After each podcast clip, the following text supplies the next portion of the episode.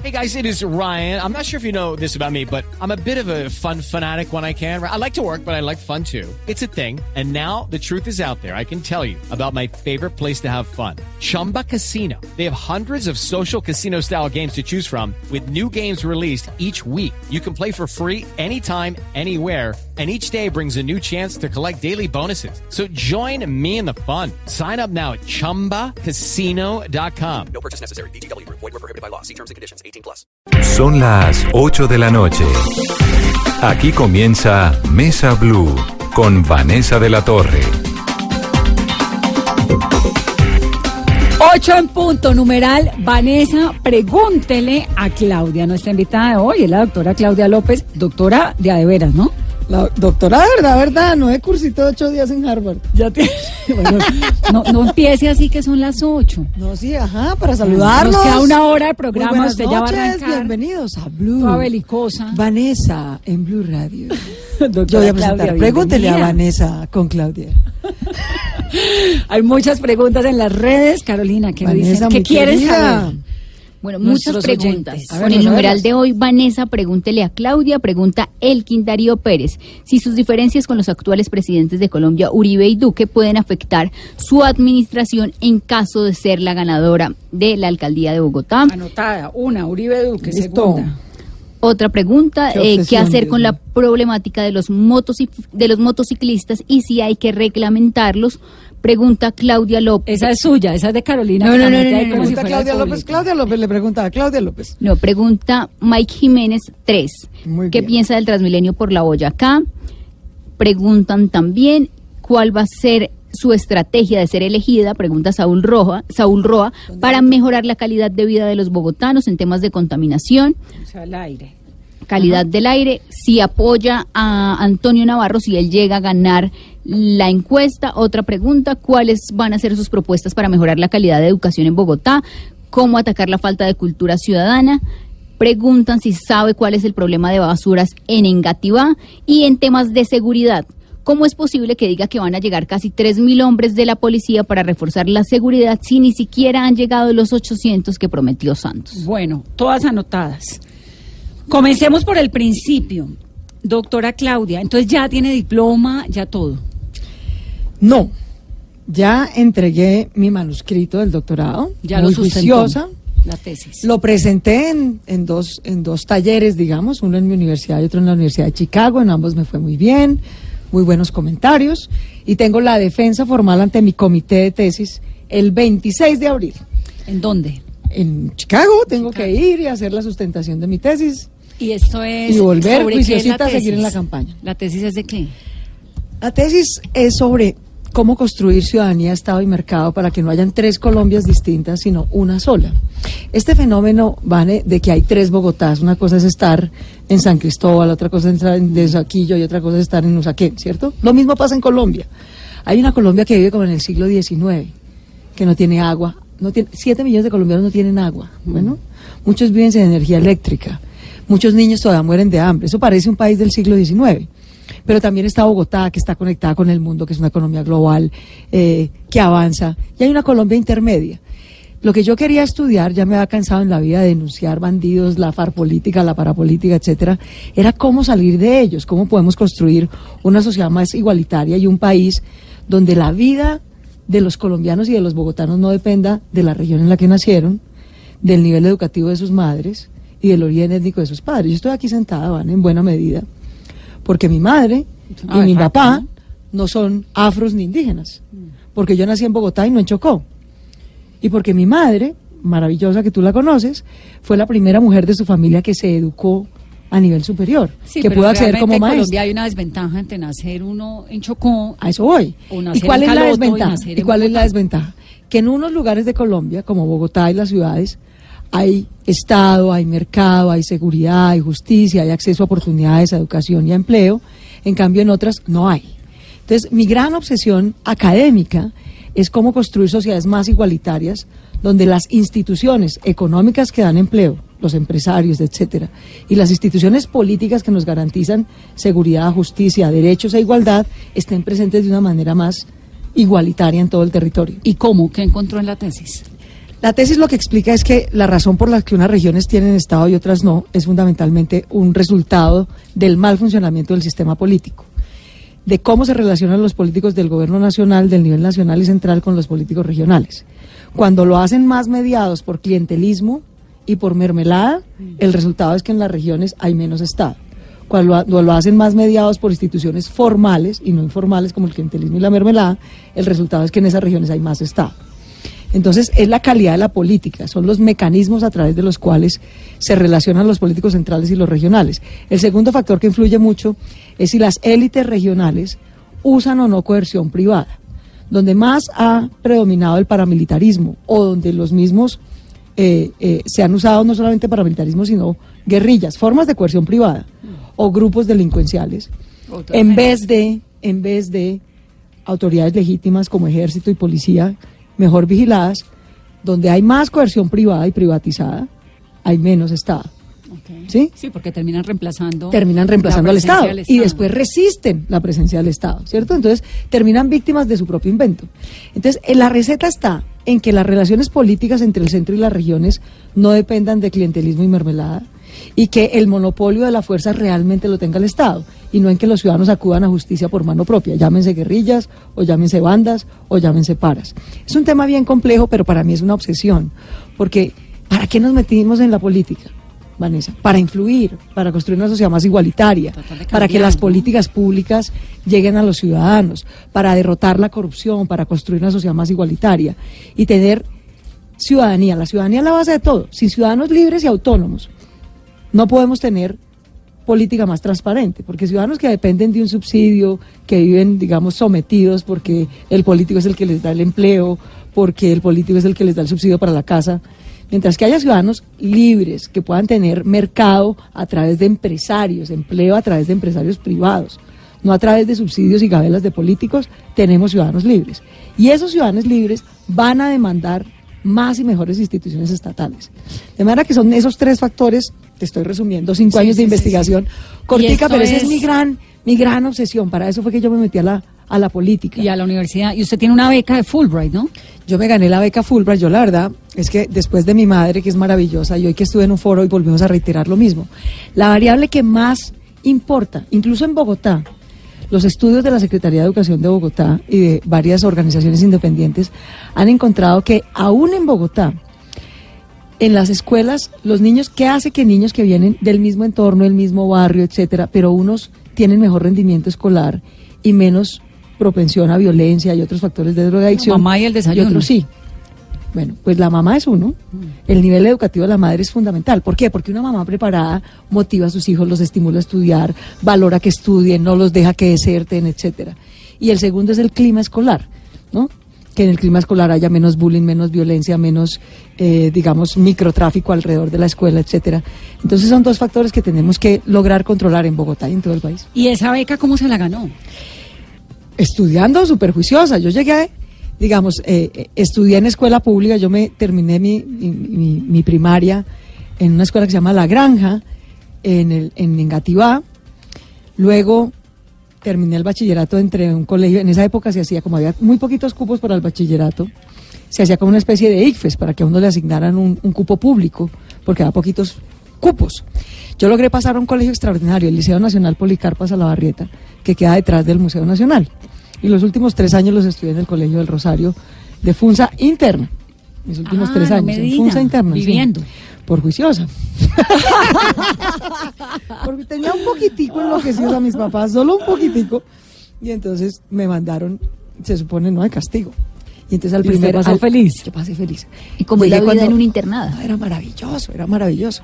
Y entonces esto, yo entré allá en cuarto de bachillerato. Entonces mi mamá, que es todo amor y todo candor, al año me dijo, bueno, mi amor, yo creo que ya esto fue una lección para todos ya tú recapacitaste, ya estás mejor. Entonces, si quieres, te cambiamos de colegio. Yo le dije, no, ni de funda, yo estoy feliz en mi internado, esto es lo máximo. Acá están mis amigas, eh, yo estudio juiciosa, tengo una biblioteca para mí. No, yo aquí termino el bachillerato, madre, tranquila. Y allá lo terminé feliz. Cuando yo salí del colegio, yo quería ser médica, ese era mi gran sueño. Yo hacía voluntariado en la Cruz Roja, con mi mamá vivíamos en una escuelita pública en Veraguas, en la localidad de Los Mártires, muy cerquita al Hospital de la Artúa. Yo iba allá de chiquita, tendría 16 años, iba a hacer eh, voluntariado con la Cruz Roja y demás. Yo quería ser médica. Pero claro, eso costaba una fortuna. ¿Y en la Era absolutamente imposible. Entonces me presenté a la Universidad Nacional tres veces y ¿cómo te parece que no pasé? Y eso para mí era una frustración, yo había sido la mejor de mi curso, todo. Y los tres años me llegó una carta que decía, apreciada Claudia, eh, a la Facultad de Medicina de la Universidad Nacional se presentaron este año 4.531 aplicantes. Tenemos 120 cupos, usted quedó en el puesto 150. Y yo decía, no puede ser, Dios mío. Tres años. A los tres años me rebelé. Pero usted también trató de entrar al Rosario. También a eso voy. Entonces a los tres años me rebelé. Dije, no puede ser, que cómo así que la plata Y va a ser un mientras tanto, ¿qué hacía? Mientras, un momento, mientras uno no- no lo recibían. Ah, Estudié bueno. biología en la distrital. Y entonces dije, no, pues qué carajo, a mí la plata no me va a trancar en la vida, pues pedimos un crédito o lo que sea, pero lo que yo quiero es ser médica. Entonces fui y conseguí un crédito del ICETEX. Me presenté al examen de la Universidad del Rosario. Pasé el examen. Entonces dije, listo, tengo crédito del ICETEX, pasé el examen del Rosario y me dijeron el Rosario. Pero aquí, además del examen, toca presentar una entrevista. Creo, Vanessa, que es la única entrevista que he perdido en mi vida. Me quedé con el crédito, no pasé la entrevista, me quedé sin No. ¿Y qué le preguntaron? Yo no sé, cualquier cosa. ¿Pero era académica ¿dónde o era personal? o qué Era personal, y entonces yo en esa época vivía en Ciudad Bolívar, porque había sido nuestro primer apartamentico público después de que muchos años mi mamá ahorró y tal, y tuvimos nuestra primera casita propia en Ciudad Bolívar. Yo creo que les parecí como sospechosa porque era ahí como, ¿no? ¿Qué hacía la Revolucionaria. Venía en Ciudad Bolívar. Mi madre es maestra. ¿Y siempre fue maestra? Siempre ha sido maestra de escuelas públicas, en muchas escuelas en Bosa, en Ciudad Bolívar, en Rafael Uribe. ¿Y el papá, Claudia? Mi padre. ¿Usted por qué casi no habla de su papá? No, también. Mi padre es un hombre maravilloso. Lo que es que la relación con mi madre es tan linda, pero mi papá es un hombre maravilloso, es de Cucaita, Boyacá. Y mi padre es un hombre bien humilde, viene de una familia campesina, llegó a Bogotá como tantos colombianos tratando de salir adelante en la vida. Y yo adoro a mi papá y sobre todo lo admiro muchísimo porque es un trabajador incansable. A diferencia de mi madre, mi papá no pudo hacer, digamos, educación superior, nada, se quedó con el bachillerato. Pero para hacerte el cuento corto, mi papá llegó a esta ciudad, yo creo que por ahí de 16 años, pelado. Entró a trabajar como mensajero en una empresa que vendía químicos para extinguidores. Pues él muy berraco, 15 años después terminó siendo el gerente de la empresa a la que entró como mensajero. Ah, genial. Ese es mi papá. Es un trabajador incansable, un autodidacta. Él no estudió en la universidad, pero él es mejor contador y economista que cualquiera. Y le fue muy bien en sus negocios, creció y demás. Y después le dio por cambiar de negocio y se metió a los abarrotes. ¿Y cómo te parece que empezó a traer pues panela de Cundinamarca y tal? Y las FARC me lo extorsionaron hasta que lo quebraron. ¿Y lo extorsionaron en dónde? ¿En Bogotá? En Cundinamarca. Ah, cuando Él compraba panela por Vianí, por diferentes, por y las vendía en Bogotá, donde tenía la tienda. Claro, y vendía en diferentes supermercados. ¿Pero sus tal. papás vivían juntos? No, mis ¿O en un papás son separados desde que yo soy muy Ah, chiquita. Exacto. Desde que yo soy muy chiquita. Y entonces la guerrilla lo extorsionó y lo extorsionó. Ahí el frente de Cundinamarca, las FARC, lo, lo volvió ropa a trabajo. Y entonces, ¿qué crees? Se me volvió uribista el hombre. Entonces yo tengo mi mamá, que es sindicalista, de FECODE, de izquierda, y mi papá, que es uribista. ¿Y todavía es uribista? Ya no tanto, afortunadamente. Ese mal se cura, es una buena. Les voy a contar una chiva, ese mal se cura. Entonces, Eso no es ningún mal. Mi doctora padre. No sea tan contestataria que ese es un programa de todas las voces, todas las gentes. No, no, pero, pero para volver al cuento bonito, esto era un chiste, pero para volver al cuento bonito, mi padre ha sido un gran ejemplo en mi vida, mi mamá por la educación, por su pilera, por su dedicación, por su amor, mi papá porque se quebró, o sea, mi papá era un empresario y le había ido muy bien en la vida, y Pero se quebró, es que, que- se quedó en la calle, Vane, y yo vi a mi papá pasar de ser un gran empresario, gerente de una empresa, a tener un puestico vendiendo quesos y mortadela en un supermercado. Y nunca dejó de ser el mismo Reyes López, con la misma sonrisa, con el mismo trabajo. De manera que esos dos ejemplos para mí han sido vitales en la vida. Fíjese que a su papá le pasó lo que le pasó a tantos colombianos en la vida y es que la guerrilla de las FARC, la violencia, los fregó Sí, duro, los fregó y duro. les hizo cambiar. Eso no le hace comprender un poco Claro. esta, No, este apoyo que hay al uribismo, Total, por ejemplo. No, en yo me Colombia, pongo en los Antioquia, zapatos.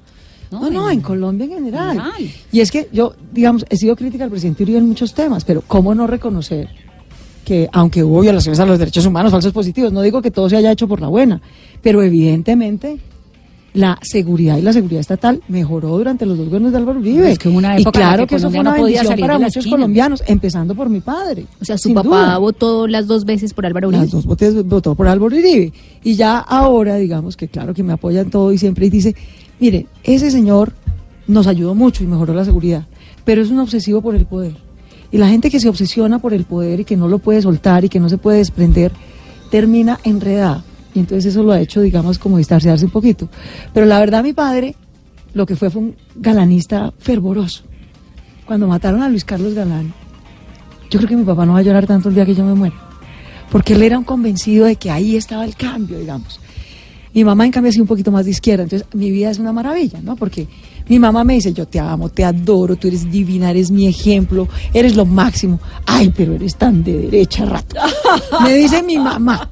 Y mi papá me dice, tú eres una divina, yo te adoro, te quiero tanto, pero a veces eres tan de izquierda. Pero su papá, por entonces ejemplo, yo digo, ah, bueno, entonces yo voy ahí por el medio, en el centro perfecto. En el plebiscito, ¿por quién votó su papá? ¿Por No, qué en el votó? plebiscito votó por la paz, o sea, en el plebiscito Por el votó sí. por la paz. Y en las elecciones pasadas, Petro Duque, ¿por quién votó su papá? Yo creo que votó en blanco. En la primera votó por mí, en la segunda votó. Y usted le dice, mire, papá, lo trata de convencer a él de que le apoye algunas cosas, o él simplemente No. con la vida fue entendiendo la No, política yo, del res- país yo respeto, yo res- imagínate si yo me pusiera a tratar de convencer a mis papás de cada una de las cosas, ¿no? Como los ciudadanos, los ciudadanos tienen sus razones, tienen su trayectoria de vida. Desde la óptica de mi papá, claro que ese era un camino en la vida. Desde la óptica de mi madre, pues ella tiene otra. Y así nos pasa todos los días. Pero lo que sí te digo una cosa, Vane, es que la gente en la calle es mucho más tranquila para expresar cualquier posición que el Twitter. El Twitter Ah, no. es un veneno. La gente en la calle te trata con respeto, te abraza. Aún la gente que no está de acuerdo conmigo. Pasa y con el mayor respeto me dice, mire, senadora, ¿sabe qué? O candidata a la alcaldía. Yo la aprecio mucho, la respeto mucho, por usted votaré, usted es mi ejemplo, no sé qué. Otros pasan y me dicen, yo la respeto mucho, pero no es mi opción ideológica. Yo voy a votar por otra persona. Válido, eso se Pero trata. con mucho respeto, con mucho afecto.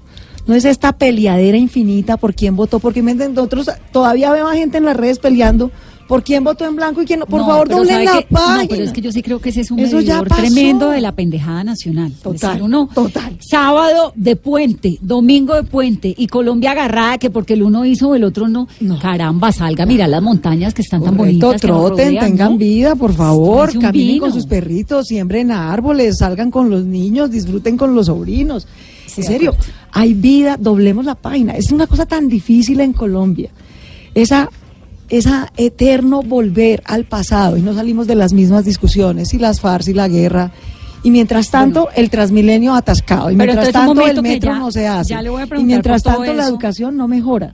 La agenda de la meta- gente de verdad es otra. Pero antes de que se meta en eso, entonces la beca Fulbright, que es una beca pues pomposísima, ¿no? Para estudios en el exterior, ¿cómo se la ganó? ¿Cuánta gente se presentó? ¿Qué hizo? Ese fue un, un caso bien chistoso, porque imagínate, bueno, ya yo había ido, había estudiado, en fin, pero quería hacer el doctorado.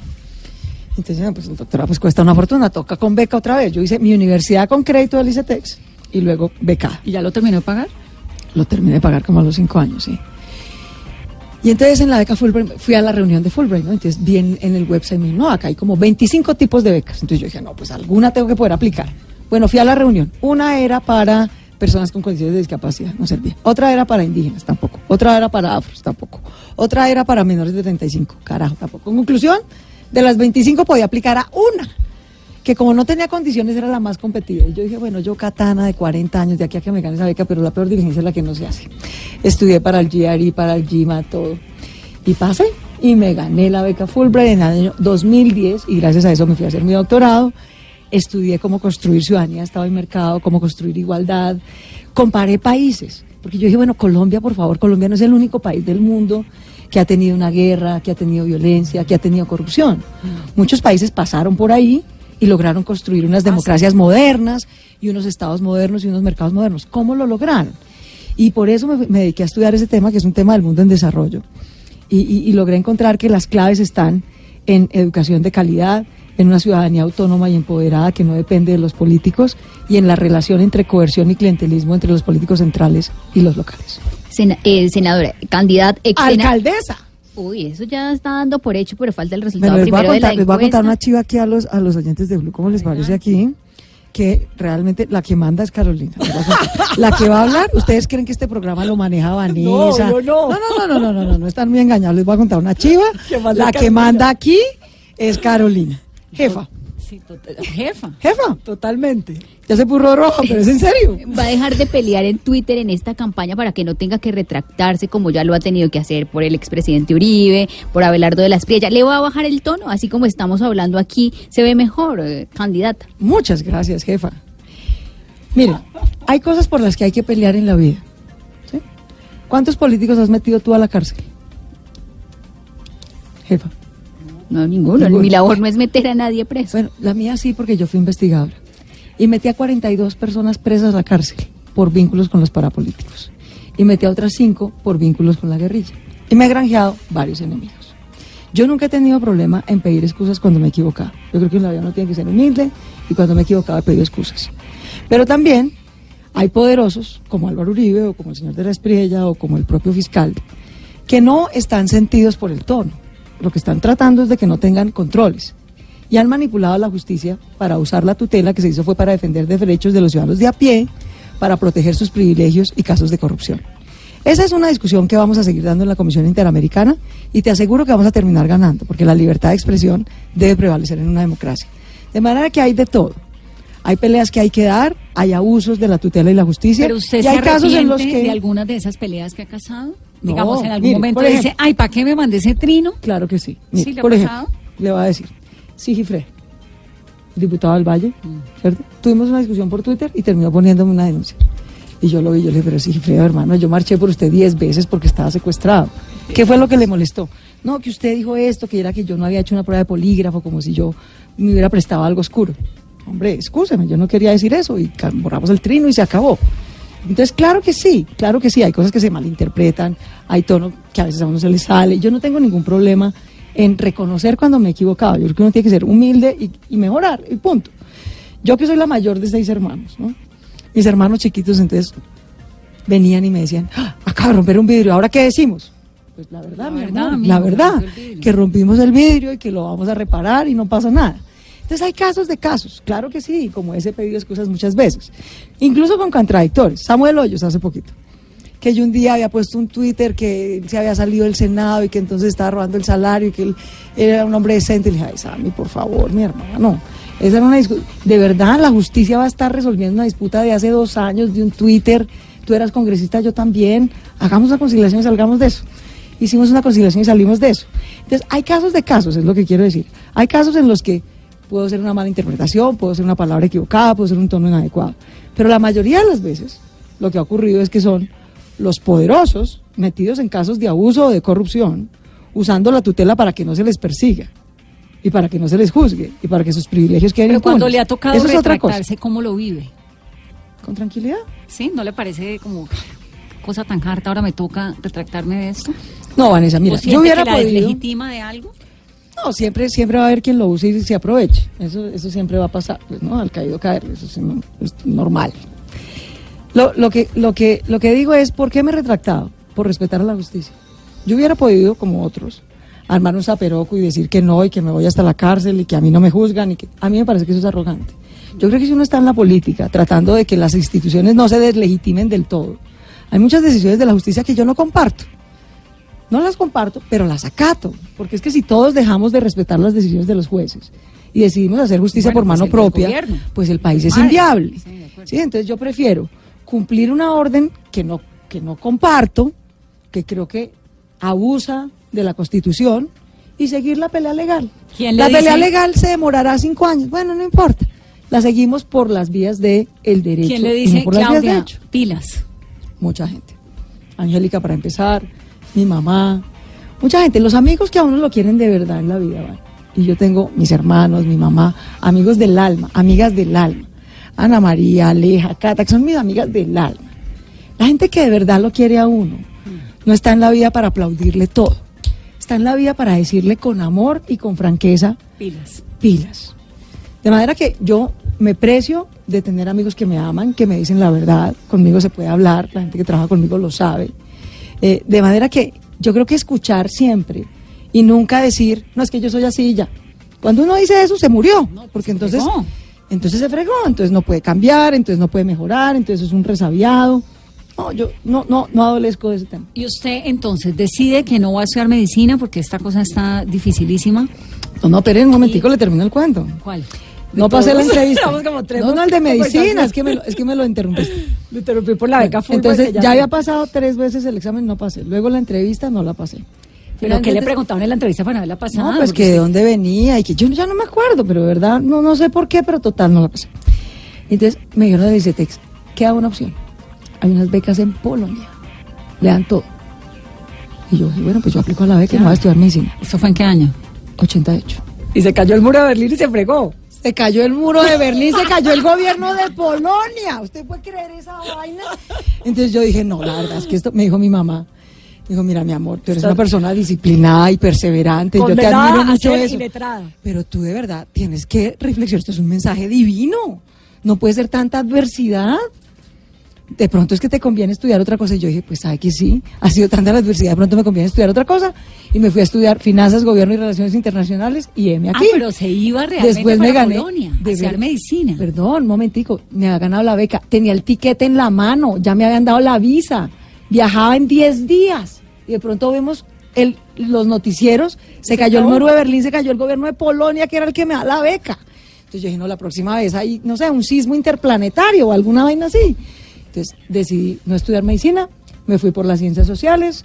Estudié finanzas, gobierno y relaciones internacionales en el externado. Y bueno, aquí estoy. Me cambió la vida. Tal vez era lo mejor No, que pude pues, hacer en claro, la vida. Igual doctora, por un lado o por otro. Exacto. ¿Y en qué momento decide hacer política? ¿Cómo es la incursión suya a la política? Ahora, yo he sido una ciudadana muy activa por mis papás. Mis papás son ciudadanos súper activos, súper involucrados. ¿Su mamá fue profesora de colegio público siempre o colegio Siempre, privado? público, público, siempre. maestra de hay escuela colegio pública, en defensa de la edu- educación pública. ¿Y era profesora de? Miembro de la Asociación Distrital de Educadores, miembro de FECODE. Era, eh, ella fue licenciada en primaria, entonces le enseñó a muchos niños a leer en primaria, dictan todo. Pero mi mamá es una amante de la historia y del cuerpo, del cuerpo como instrumento para la cultura, para el deporte. De hecho, su tesis de licenciatura la hizo alrededor de eso. Eh, entonces, pues mi mamá cogió por ese camino. ¿Por qué decidí hacer política? Mis papás siempre muy activos. Usted decía, mi papá fue galanista, eh, le dolió mucho, digamos, cuando mataron a Galán. De manera que votar o no votar en mi casa, eso ni se discute. O sea, uno tiene que participar, tiene que informarse, tiene que votar.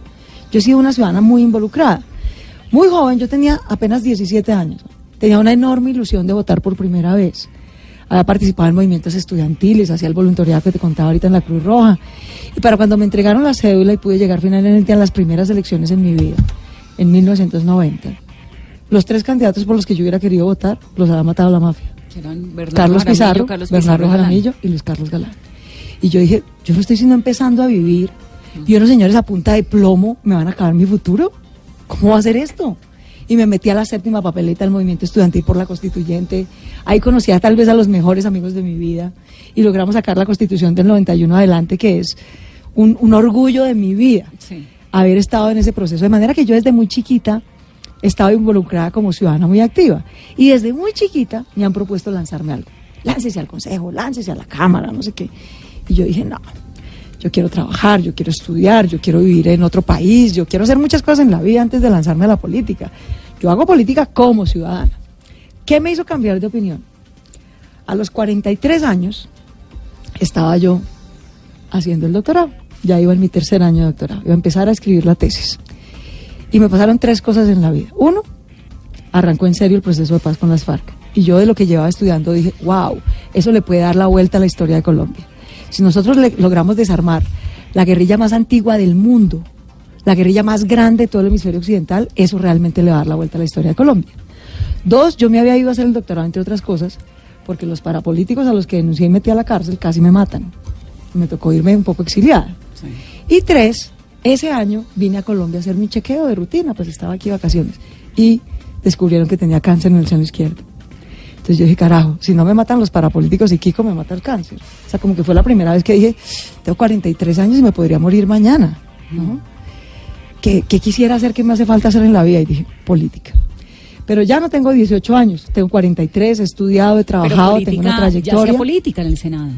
No, no era senadora. Ahí decidí lanzarme al Senado. Por primera vez, fue la primera elección a la que me metí en la vida.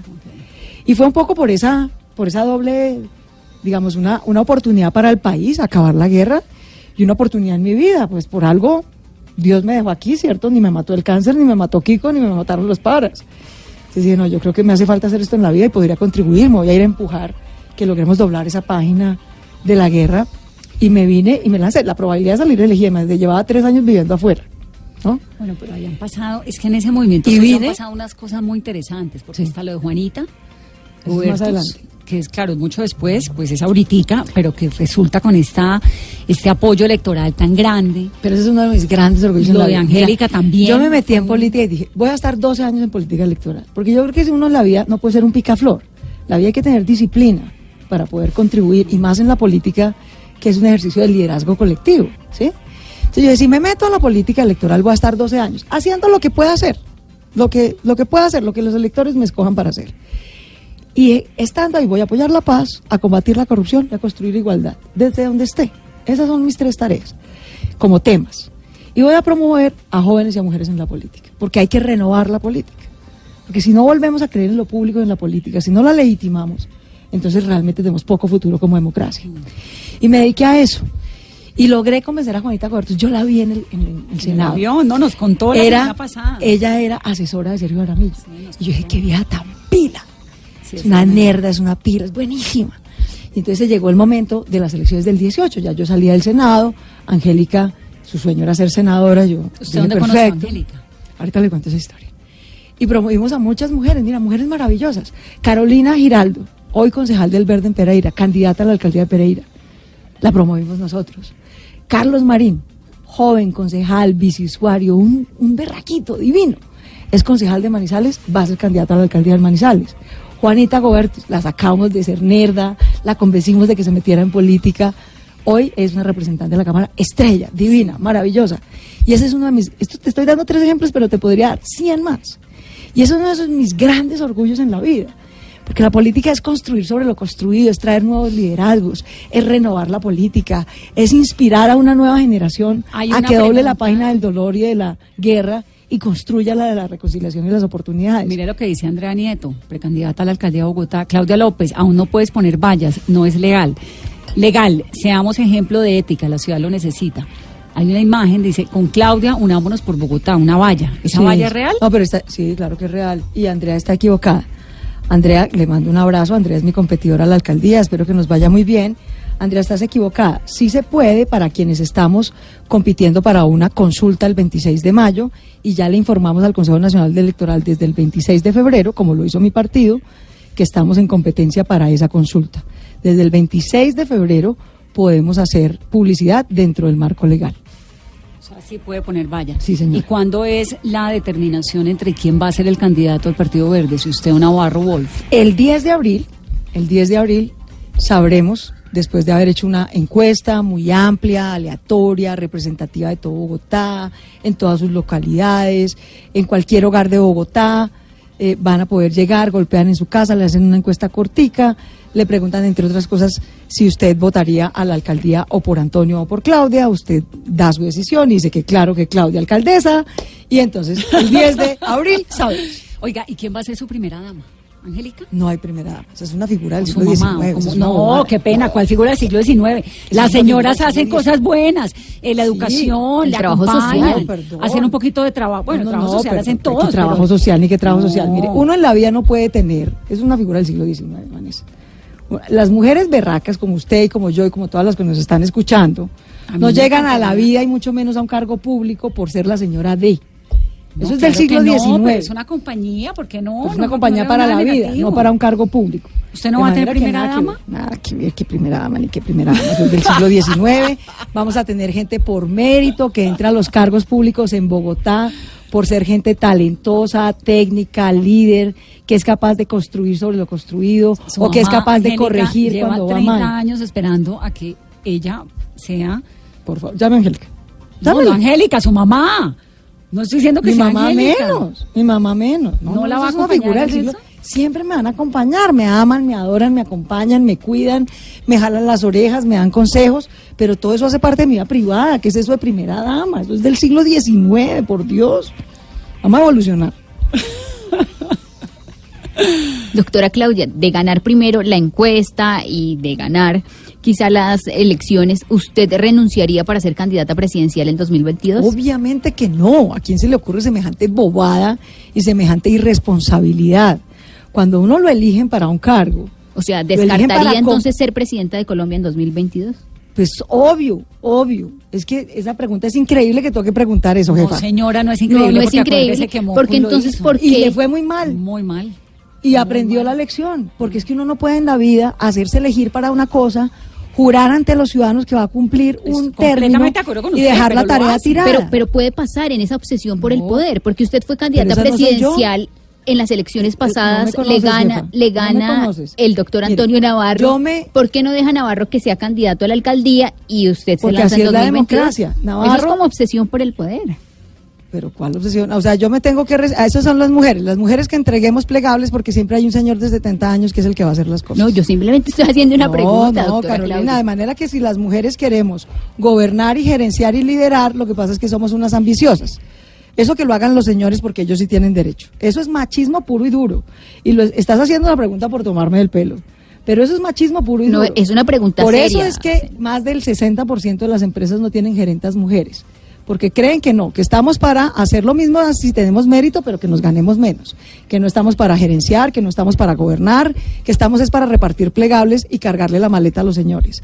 Eso se llama machismo. No, y eso es lo que tenemos que superar en Todo esta sociedad. Estamos para ser candidatas. y No estamos para gobernar, y para, mandar. dirigir en Mesa Blue como lo hace Vanessa, para gerenciar en las empresas. Este siglo, sin duda, Es el siglo de es el siglo de las mujeres, no tengas la menor duda. Y es la revolución social más grande. Lee, por ejemplo, a Marta Hasbaum. Es la revolución social más grande que va a ocurrir en el siglo XXI. Porque durante milenios la humanidad ha sido machista. Durante milenios. Este va a ser el milenio en el que los roles entre jóvenes y mujeres van a cambiar. Y eso sin duda va a ser una revolución ¿Hay para el machismo mundo en la política? muy positiva. ¿Todo? ¿Le ha tocado? Uf, hay machismo y hay violencia contra las mujeres en la política, es brutal, es brutal. En el Senado alguien levanta la voz y le dicen, qué berraco, qué enérgico. Yo levanto la voz para decir lo mismo, loca, histérica. Pero porque Eso es gritaba. machismo puro y duro. Eso es machismo puro y duro. Pero usted de manera que lo hay, lo hay en la política, lo hay en el periodismo.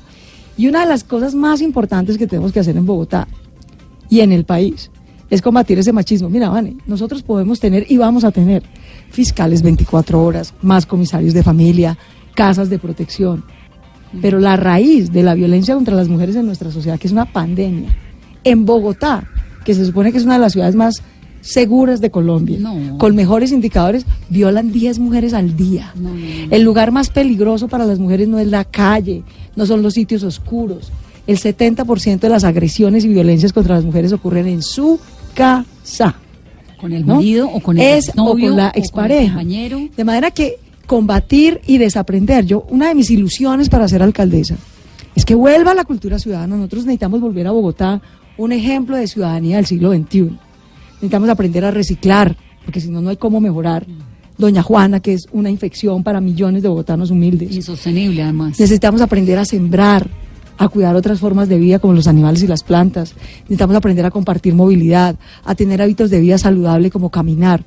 La mitad de la plata que nos gastamos en el sistema de salud pública en Bogotá y en Colombia, nos la gastamos en curar cuatro enfermedades prevenibles con hábitos de vida saludable. Enfermedades cardiovasculares, obesidad, diabetes, entre otras. Pero así como tenemos cosas que aprender, hábitos de vida para aprender, hay cosas que tenemos que desaprender, porque nos vienen en la cultura y son un mal enorme. Machismo, clasismo, eso andar mirando. Yo viví en Ciudad Bolívar, yo vengo de abajo, yo no nací en cuna de oro, no soy López de los hijos de los expresidentes. Yo sé que es vivir en Ciudad Bolívar o en Los Mártires y que te miren por encima del hombro porque de pronto eres ahí medio raro y medio violento y medio conflictivo. Eso se llama clasismo. O racismo, ¿qué tal el nivel de racismo que hay en esta sociedad? No, es tremendo. ¿Cómo tratan a los afros, a los Dígame una indígenas? cosa, ¿usted es mal geniada? No, soy impaciente. Soy muy impaciente. ¿Qué le saca me- la piedra? Además de Carolina, obvio. No, Carolina no me ha sacado la piedra. Ella está haciendo su trabajo y yo el mío. No, me saca la piedra la mentira. Me saca la piedra la desconsideración de la gente. ¿sí? Que te pongan una cita a las 8 y a las 9 no han aparecido. Y uno dice, pero ¿de verdad es que le sobra el tiempo? De acuerdo. ¿No? ¿No? El valor del tiempo, el respeto por el otro. Que la, la gente que trabaja conmigo lo sabe, ¿no? Tenemos un programa de trabajos. Hay que estar en Blue a las 8. Sí, no a las 8 y 10. No a las 8 y 10, ¿no? No, y si acordamos hacer esta tarea para mañana y sacar el periódico el jueves, es el jueves, querido, no es el miércoles. Uno no se aparece el miércoles en el trabajo diciendo, ay, no, es que fue que. No, yo siempre- esto no es una escuelita. No, uno no vive dando excusas toda la vida. Entonces, mire que ahora- la falta de rigor, la falta de lealtad, la falta de honestidad, me enervan, me enervan. Eh, Angélica, eh, ¿cómo se llama? Ángela Garzón, perdón, Ángela Garzón va a ser la candidata, o es ya, ¿no? Es ya la candidata del Centro Democrático. O sea, ahí está, en esta contienda hay una cosa muy interesante, y es que hay unas mujeres tesas, digamos. Eso está muy bien, ojalá haya más. Está María Andrea María Andrea estaba Nieto, escribiendo. que nos estaba escribiendo, está Angélica. ¿Quién más Está? Ángela Garzón. Ángela Garzón. Ángela- por ahora somos tres. O sea, Tres. perdón, repito. pues, Por ahora somos tres. Ángela, Claudia y María Andrea. Son Exacto. tres Tres mujeres. Ojalá haya más. La figura del Centro Democrático es Ángela Garzón. Así ¿cierto? es. ¿Quién va a ser su rival en caso de que le gane Antonio Navarro Wolf? ¿Quién sería su rival más importante para la contienda? Digamos, si usted Eso se no lo voy a decidir una, yo, ¿quién eso sería? lo van a decidir los ciudadanos dependiendo de cómo avance la campaña, cómo son las propuestas. O sea, eso es lo bello de la democracia, ¿cierto? Que no somos los candidatos los que decidimos eh, quién es nuestro rival. ¿Y usted tuvo de alguna forma una encrucijada en el alma este año decidiendo si se lanzaba a la alcaldía o si se lanzaba a la presidencia? ¿Si esperaba? Vanessa, yo dije eso desde el año pasado, ¿cierto? Desde el año Estaba pasado yo dije, vea, me voy a ir, acabo de terminar, había hecho una campaña a la presidencia muy linda, habíamos hecho la consulta anticorrupción, que fue una gesta heroica de lograr movilizar a 12 millones de colombianos 11.700. por unas normas concretas contra la corrupción, desconocidas por unos congresistas y por el gobierno, porque nos faltaron 300 mil votos para que fueran obligatorios. Así es la vida. Y la gran lección ahí es que hay que quejarse menos y votar más. Si hubiéramos tenido un poquito más de votos, no en Bogotá que se lució y en general en la ciudad, nos faltaron un poquito de votos en algunas regiones, habríamos sacado esas normas anticorrupción adelante. Entonces sí, tenía la opción de seguir en los temas nacionales o volver a donde he trabajado siempre, durante 25 años. La gente me conoce más en los últimos 5 años porque estaba en el Senado. Pero yo llevo 25 años de mi vida trabajando en Bogotá. Yo soy alcaldesa local de la localidad de Santa Fe, yo fui directora de acción comunal. ¿Y mi vida laboral en el primer gobierno de Enrique Peñalosa, hace 20 años. Y la gente me dice, ay, pero Peñalosa es un desastre. Es un desastre, pero yo hace 20 años no podía adivinar que iba a ser un desastre ahorita. Hace cuatro años le dije a la ciudad, por favor votemos por Rafael Pardo, se los ruego. Saquemos a esta ciudad de la pelotera entre Petro y Peñalosa que nos va a hacer daño. Votemos por Rafael Pardo, es un gran candidato, lo va a hacer muy bien. Perdimos. Y aquí estamos pagando las consecuencias. ¿Por qué me quedé en lo de Bogotá? Vanessa, porque yo me metí a la política para servir, para estar donde sea más útil. A mí me duele mi ciudad. Yo aquí nací, aquí he crecido, yo me conozco esta ciudad como la palma de mi mano, por mi trabajo y por mi vida. Yo vivo en Engativá, en Puente Aranda, en Los Mártires, en Ciudad Bolívar, en Bosa. Trabajé como directora de Acción Comunal y conozco todos los barrios de esta ciudad porque ese es el trabajo del director de Acción Comunal. Y me duele ver a Bogotá dividida, insegura, miedosa, cara, trancada. Y yo digo, pero ¿por qué? Si esta ciudad tiene el mejor capital humano porque recibe a colombianos maravillosos de todas las regiones. Y Fajardo tiene las mejores muy bien universidades en del las país. presidenciales aquí. ¿La apoya en esa candidatura? Sí, él ha sido uno de los que me ha animado, digamos, a que me meta en esta, en esta candidatura. Me dijo, cuenta conmigo, yo me voy a ir a Berkeley, voy a estudiar, quiero hacer eh, eh, unas cosas que me están invitando allá y en Monterrey, en México. Cuando vuelva yo te acompaño, yo creo que estás lista para ser alcaldesa. Me escribió un mensaje muy bonito. Me dijo, mira, yo he sido muchas cosas en la vida, pero te puedo decir que de las cosas más bellas realmente de servicio público es ser alcalde. Porque es trabajar del lado de la gente, con las comunidades, resolver problemas concretos. Yo creo que esa experiencia para ti va a ser maravillosa y a mí me consta porque lo vi en la campaña presidencial. En esa ciudad te adoran. En esa ciudad la gente te quiere, te respeta, te valora. Hazlo, anímate. Y yo digo, listo, me voy a ir a hacer mi tesis del doctorado y cuando termine, vengo y asumo esa, esa, ese desafío. Y me vine por eso, porque yo aquí nací, aquí he trabajado. Yo trabajé como gerente del programa de ciudades y de gobernabilidad local en América Latina en Naciones Unidas y me tocó docu- documentar, le dimos un premio a Bogotá que venía mejorando con Jaime Castro, Peñalosa 1, Mocus 1, hasta Lucho Garzón. La ciudad fue súper bien, Lucho que ahora es mi competidor. Llegó Samuel Moreno y ese fue la cabosa de esta ciudad, pues claro. porque nos dejó la desconfianza, la corrupción. Y después de eso, que no hemos logrado superar, hemos estado en la pelotera entre políticos, viendo cada uno cómo mata al anterior, cómo destroza al otro. ¿Cómo va a ser Y resulta que los problemas se crecieron, la contaminación del aire está, estamos asfixiados, el hurto está disparado, la ciudad está cara, no tenemos sino renders de metro y no tenemos metro, el Transmilenio está reventado y cada quien está viendo a ver cómo le saca el retrovisor al otro, no hay derecho. ¿Usted cómo va Por a hacer yo lo para que invito a los ciudadanos a Bogotá- que nos unamos como ciudadanos, que es lo a que yo sé hacer en la Bogotá, vida. ¿Cómo va a ser para, porque la alcaldía de Bogotá, pues es el segundo puesto más importante de elección Y es popular de Colombia. dificilísimo. Y es dificilísimo. ¿Cómo va a hacer usted para ayudar a bajarle un poquito el tono a la agresividad que hay en Colombia? Mire, yo creo que más que un tema de tono, es un tema de no prestarse al saboteo político. Miren, aquí mucha gente me pregunta, es una obsesión. Senadora, ¿el metro por arriba o por abajo? Senadora del metro, ¿por arriba o por abajo? Senadora, el metro. Entonces, primero, senadora, no, mi querido, alcaldesa. Y segundo, el metro por arriba o por abajo mueve la misma gente, mi corazón. Ese no es el problema. El problema es que llevamos 50 años esperando la primera línea de metro. 50, Vanessa. ¿Usted hace el metro con lo que deje 50. Peñalosa? Hay que arreglar. Mira, te voy a decir una cosa. Sería ideal y si puedo hacer esa corrección, la haré. Es mucho mejor si el metro es subterráneo sobre la Y si lo Caracas. deja contratado. Si lo deja contratado, no lo voy a echar para atrás.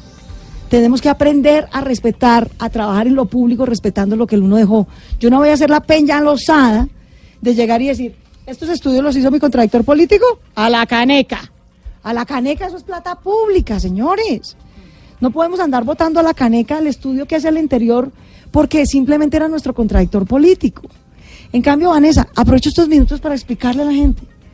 Lo más grave es que después de esperar 50 años el metro, que desde hace 50 años nos han dicho el metro Bogotá es una herradura, arranca en Bosa Kennedy, pasa por el borde oriental y baja hasta Sube y. Hace 50 años está planeado así. Entonces resulta que Peñalosa dijo, pues no, yo voy a votar los estudios del metro subterráneo a la caneca. ¿Por qué? Porque los hizo Petro. A la caneca, punto. Y segundo, recortó el metro. La gente que nos está oyendo en su vengativa, dos millones y medio de bogotanos y de colombianos que llevan 50 años esperando Condenados a que el metro llegue allá y terminemos horas. la LO, les están diciendo hoy que no, que el metro no va a llegar allá sino en 50 años porque el señor Peñalosa decidió que su medio metro solo llega hasta las 72 con Caracas y lo que va a hacer es una troncal sobre Transmilenio en la séptima. No hay derecho a eso, ¿vale? Cualquier ingeniero de transporte le dice a uno, vea alcaldesa, si usted tiene hasta 20 mil pasajeros hora sentido, usted puede manejar eso con buses. Ojalá buses eléctricos que no contaminen. Si usted tiene entre 20 y 35 mil pasajeros hora sentido, tiene que pasar a Transmilenio o el sistema de buses corriente se revienta. Y si usted tiene más de 35 mil pasajeros hora sentido, tiene que pasar a metro, punto. Porque si no Transmilenio se revienta, que es lo que le está pasando a Transmilenio. Resulta que hacia Suba y Engativá, ¿vale? Hay 42 mil pasajeros No, no, no, sentido. es que están Mientras que en la séptima como hay solamente, hay solamente 15 mil Bueno. pasajeros hora sentido. Entonces, esas son las cosas que hay que tener carácter para corregir. No, no hay que hacer Transmilenio por la séptima. La séptima es suficiente hacer un carril exclusivo con buses eléctricos, arborización y buen espacio público. Suficiente. Eso cuesta una fracción del costo del dichoso Transmilenio de Peñalosa. Esa plata la pasamos para completar el metro y la LO hasta Suba y Engativá. Por favor, Suba se va a volver como una suacha si no hacemos la LO y el metro. Es decir, unos sitios de altísima densidad, Sí. con un trancón insostenible, con Transmilenios cargando 50 mil pasajeros hora sentido. Y con millones de personas olvidadas. Y con casi 3 millones de personas embotelladas por 50 años. Entonces yo les digo, por favor, dejemos la pelotera. El metro ni es de Petro ni es de Peñalosa. El metro es de Bogotá. Y tiene que ir completo hasta Suba y Engativá, donde hay dos millones y medio de personas esperándolo. En la séptima no se necesita Transmilenio porque solamente hay 15 mil pasajeros hora sentido. Ahí podemos organizar bien con buses eléctricos y un carril exclusivo. Esas son cosas que hay que corregir. ¿Usted tiene algún tipo de relación con el presidente Duque? ¿Habla con él? ¿Se ve? ¿Hay una relación cordial? ¿Hay algún tipo de algo? Hay una relación respetuosa, pues fuimos cuatro años compañeros en el Senado y tuvimos una relación muy respetuosa. Y trabajaría, Él digamos, votó a él favor mano a de varias mano leyes en- que yo que yo saqué adelante, por ejemplo, volver la política de primera infancia una política de Estado. eh, y yo voté a favor, por ejemplo, de su ley de la economía naranja. Tenemos una relación respetuosa y amable. ¿Estaría dispuesta a trabajar con él en algun tipo de llave? No es que toca, no es que toca, ¿Alcaldesa? perdón. Todo el sistema de transporte público de Bogotá lo cofinancia la nación en un 70%. Todas las políticas de seguridad, que es un tema crucial, poder bajar el hurto, tener más policías, lo tenemos que coordinar con el presidente de la República. conformar la región Sabana Unida, porque la necesitamos. En Bogotá estamos casi 8 millones de colombianos y de bogotanos, pero en la región Sabana estamos casi 10 millones de colombianos. Necesitamos destrabar las entradas de Bogotá, necesitamos hacer el Regiotran, que va a ser un metro ligero, que arranca en Faca, va a destrabar a De Fontibón. cercanías, que llevan cuánto tiempo en esas. No, ese- ese- de eso es lo que estoy hablando, pero es como un, es un metro ligero en la vida de verdad, que va a empezar en Faca, va a aliviar la vida de Fontibón y va a llegar hasta el centro. Todo eso son proyectos que hay que hacer con la gobernación de Cundinamarca, con los otros 23 municipios, con el gobierno nacional. Hay que trabajar de manera respetuosa e institucional. Hay que sacar a Bogotá del trancón. Hay que completar el metro hasta Suba en Gativá. Y yo por eso he dicho, Vane, lo dije el otro día aquí con Jaime Alfredo, un poquito, con Jorge Alfredo un poquito en chiste, pero lo repito hoy en serio. Desde ya, les anuncio que voy a crear un comité de exalcaldes. Los voy a invitar a tomar tintico. A Lucho, a Antanas, a Gustavo, a Enrique Peñalosa. Eso- a que ya existe a nivel presidencial A que conversemos con calma. A que si quieren ir a cualquier inauguración la que tuvieron que ver, los más bienvenidos. A que si tienen críticas no las digan con calma. Pero no Samuel podemos seguir. Samuel Moreno está preso en la cárcel por fortuna. Y quienes nunca votamos por él y le advertimos, yo era columnista en esa época Del tiempo. era columnista del tiempo. Y dije en mi columna, Samuel Moreno va a ser una desgracia para Bogotá. Va a traer el clientelismo y la corrupción rampante, porque cualquiera que conociera su trayectoria política sabía que eso iba a ser así. Y ahí pasó, y no nos escucharon, es que si me hubieran hecho caso, por favor. Samuel Moreno no habríamos votado por él. Peñalosa 2 no habríamos votado por él. El alcalde sería Rafael Pardo y seguramente ya tendríamos metro seguramente el subterráneo, y estaríamos completándolo hasta Suba y en Gativá. Tenemos que salir del saboteo entre políticos, tenemos que unirnos como ciudadanos. Aquí el problema es que están matando a la gente por robarle el celular, por robarle la bicicleta. ¿Y qué va a hacer en materia de seguridad? Porque en Bogotá, por ejemplo, cada tres horas están robando una bicicleta y víctimas mortales en medio de estos atracos. Te decía que hay 10 mujeres violadas al día. Necesitamos mejorar la justicia en Bogotá. Vamos a duplicar el número de fiscales. Si el crimen no duerme, la justicia tampoco. Fiscales 24 horas. Necesitamos duplicar el número de URIs, porque Pero ¿de entonces no hay dónde van a cómo sacar judicializar. fiscales si está como no, ya hay un convenio. No, no, no, ya hay un convenio con la fiscalía. Y la fiscalía, La ha fiscalía no facilitado. da abasto como está. No, no, no, no. No, el problema no es la fiscalía. En eso, yo, tú sabes que yo tengo muchas diferencias con el fiscal Martínez. El trancón no está tanto en poner fiscales 24 horas, sino en tener más salas de audiencias y jueces para judicializar oportunamente a los atracadores sobre todo. Entonces tenemos que tener fiscales 24 horas, los centros de conciliación actuando mejor, jueces y URIs para que puedan judicializar, para que los ladrones no queden sueltos y habilitar un poquito más de cupos carcelarios tanto en la distrital como en la modelo. Eso por el lado de justicia para que no haya impunidad. Pero también necesitamos más policías en calle. Bogotá tiene solamente 1.600 policías por turno. 1.600 policías por turno en una ciudad de 8 millones de personas. Pero también necesitamos dedicar a los policías a lo que deben estar. Yo lo he hecho con el mayor afecto, pero con, de la manera más enfática. Yo sé que ser policía es muy duro. Es un trabajo difícil y mal pago. Vamos a trabajar con el gobierno nacional para que les destraben ascensos y mejores salarios. Está Pero los policías, perdón, termino. Los policías no están para andar persiguiendo jóvenes ni para andar persiguiendo vendedores, Vendedores de ambulantes. empanadas. ¿Está equivocado Los policías de están policía? está, ¿Mal eh, implementado? Está mal implementado, pero además no hay jefe. Tú lo has oído. Llevamos dos meses, Vane, o tres, de quejas sobre la aplicación del código de policía. ¿Dónde está el alcalde? El alcalde es el jefe de policía de la ciudad. ¿Dónde ha salido a decir vamos a hacer una capacitación para que no haya más abuso policial? Callado la boca. Entonces tenemos 1.600 intérpretes del código de policía por la ciudad. No, señores. Aquí hay una alcaldía que da línea, que dirige a la policía. Y la policía, mientras yo sea alcaldesa, tendrá tres prioridades. Mucho apoyo, pero tres prioridades concretas. La policía está para capturar atracadores, para capturar violadores y para levantar las ollas de microtráfico que son el tormento en los barrios de niños y jóvenes.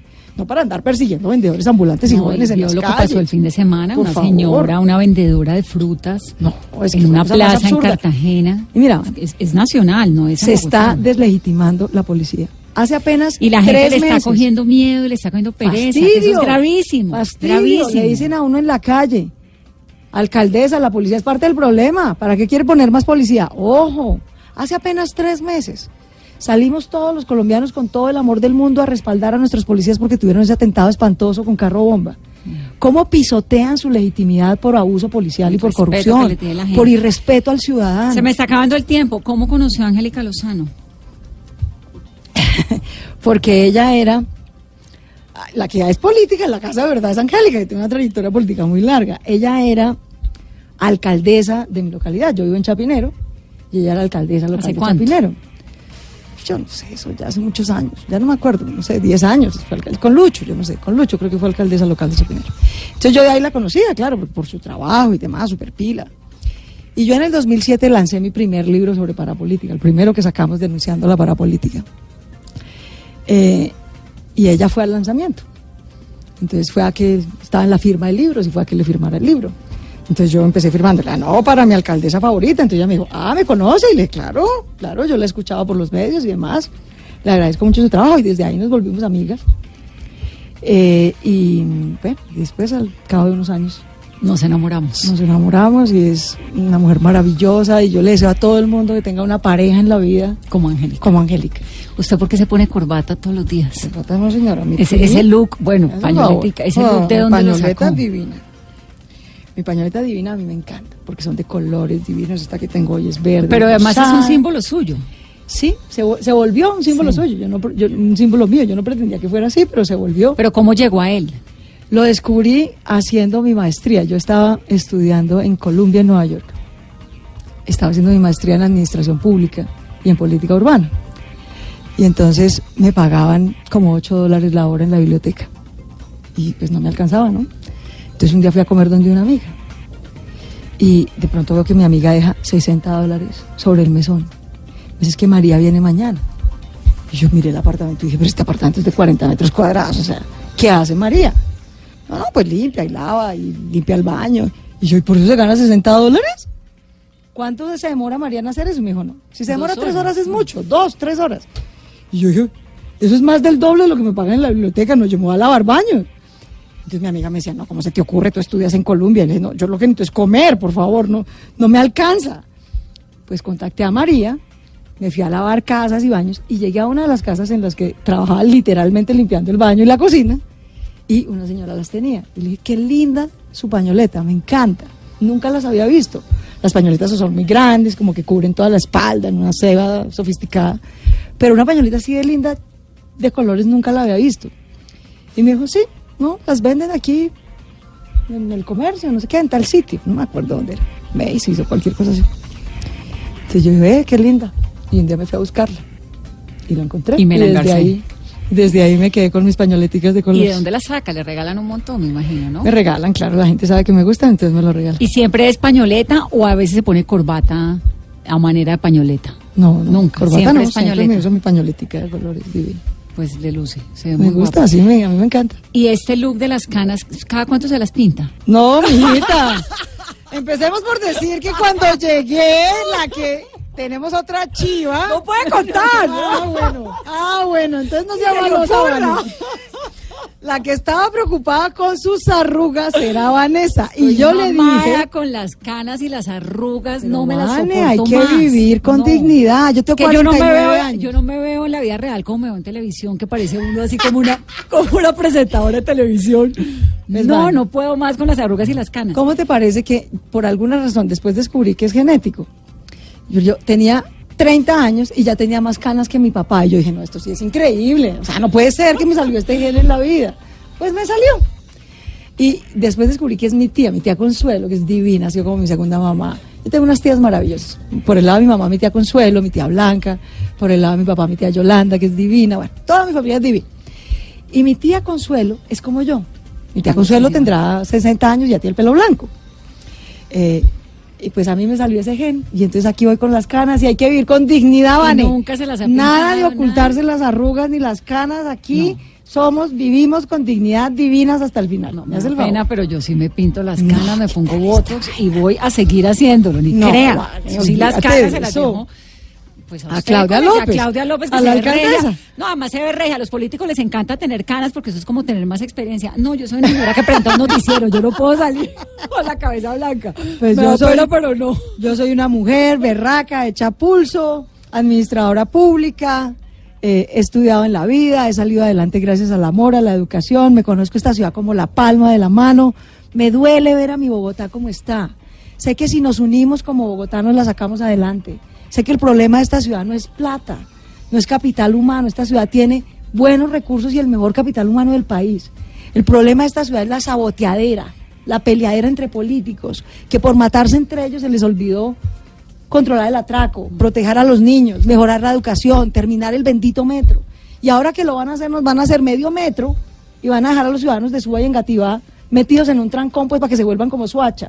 No, señores, si nos unimos como ciudadanos, como lo hicimos en la consulta anticorrupción, por encima de diferencias, por encima de partidos, somos capaces de sacar a Bogotá del trancón, de la inseguridad, del miedo, de la pelotera, mejorar la educación, darle las oportunidades a los jóvenes para que estudien y trabajen. A los jóvenes y a los mayores de 45 años, porque en esta ciudad, se volvió un crimen tener menos de 20 años de o más de 45. Sí, de. ¿Por qué? Porque hace falta educación pertinente, reentrenamiento constante, educación continua, Caramba, oportunidades de emprendimiento. No, usted Todo eso se puede hacer en la vida. La gente que tiene Yo tengo experiencia de- en Bogotá, he sido gerente, he manejado recursos, he manejado equipos. Yo sé que uno puede producir resultados si es capaz de unir a la gente, de inspirarla, Y de tener gente que tiene propósitos tipo de concretos. discapacidad, esta ciudad, usted Bueno, si está condenado a las muletas, se fregó. Está, o si pero está condenado a una silla de ruedas, Ah, la era- ciudad no le sonríe, no le Esa ayuda. es mi invitación. Mire, en Bogotá hay talento, en Bogotá hay empresas, en Bogotá están las mejores oportunidades del país. En Bogotá hay ciudadanos talentosos de todas las regiones. Eso es una bendición para Bogotá. Lo que necesitamos es unirnos como ciudadanos, dejar la bobada, doblar la página. Dejen de pelear por quién votó por quién, por favor, ya eso qué importa. a construir. Fíjense, vamos es a construir, a corregir donde hay que corregir, porque hay que tener carácter, por supuesto, para corregir y para combatir la corrupción. Pero también hay que tener generosidad y humildad para continuar lo que va bien, no importa quién lo haya hecho. Nueve y liderazgo para hacer lo que hace falta, como rescatar la cultura ciudadana. Unámonos por Bogotá, entren a mi página claudia-lópez.com, Bueno, inscríbanse como voluntarios tampoco. y echemos para adelante, no de verdad, es que esto no es quejándonos por Twitter, Una no es última- quejándonos por una Facebook, última, jefa. es votando bien y participando. Una última que es la noticia del día, del A fin ver, de semana. Santos traici- traicionó al expresidente Álvaro Uribe, doctora Claudia López. Santos, Que si el expresidente Santos traicionó al expresidente Uribe. traicionó es una palabra entre parejas y que yo sepa, Álvaro Uribe y Juan Manuel Santos no son pareja. En política los políticos se hacen elegir con un programa y tienen que responder y cumplir la Constitución. Para los que no saben, el artículo 40 de la Constitución de Colombia dice que conformar el poder político es un derecho y un deber de cada ciudadano. Y otro artículo de la Constitución dice que vivir en un país en paz, donde la gente no se da plomo por sus ideas, es un derecho y un deber de cada colombiano. Yo sé que Juan Manuel Santos usó el clientelismo, usó la mermelada, se lo censuré todo el tiempo. Pero le agradezco, así como le agradezco a Álvaro Uribe que haya desmovilizado los paras y haya mejorado la seguridad, le agradezco a Juan Manuel Santos que haya desmovilizado la guerrilla más grande y criminal en toda la historia de América, que eran las FARC. ¿Ustedes creen que eran muy facilito salir de los señores de las FARC? Siete presidentes distintos lo intentaron. Y lo dice. Y solo Juan Manuel Santos lo logró. Y lo dice. Y vamos a seguir libro. peleándonos por si el uno desmovilizó los paras y el otro desmovilizó a las FARC. Adiós, gracias. Ambos desmovilizaron unos ilegales y unos bandidos. Y hoy tenemos menos policías atacados, menos, Menos soldados sin piernas, menos jóvenes humildes yendo a pelear una guerra absurda. Doblemos la página, reconciliémonos y démonos oportunidades.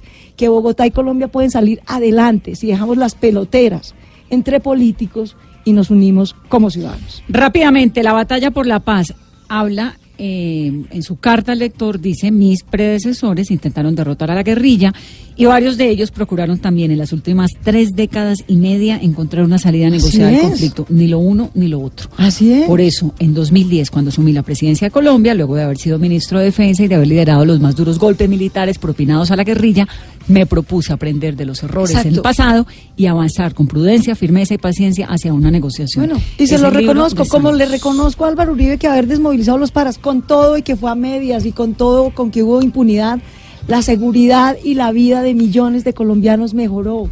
Millones de colombianos humildes, muchos de los Sí, cuales tuvieron que llegar a Bogotá con una mano adelante y otra atrás, víctimas de la guerra. De manera que Dejemos las peloteras atrás, se lo ruego.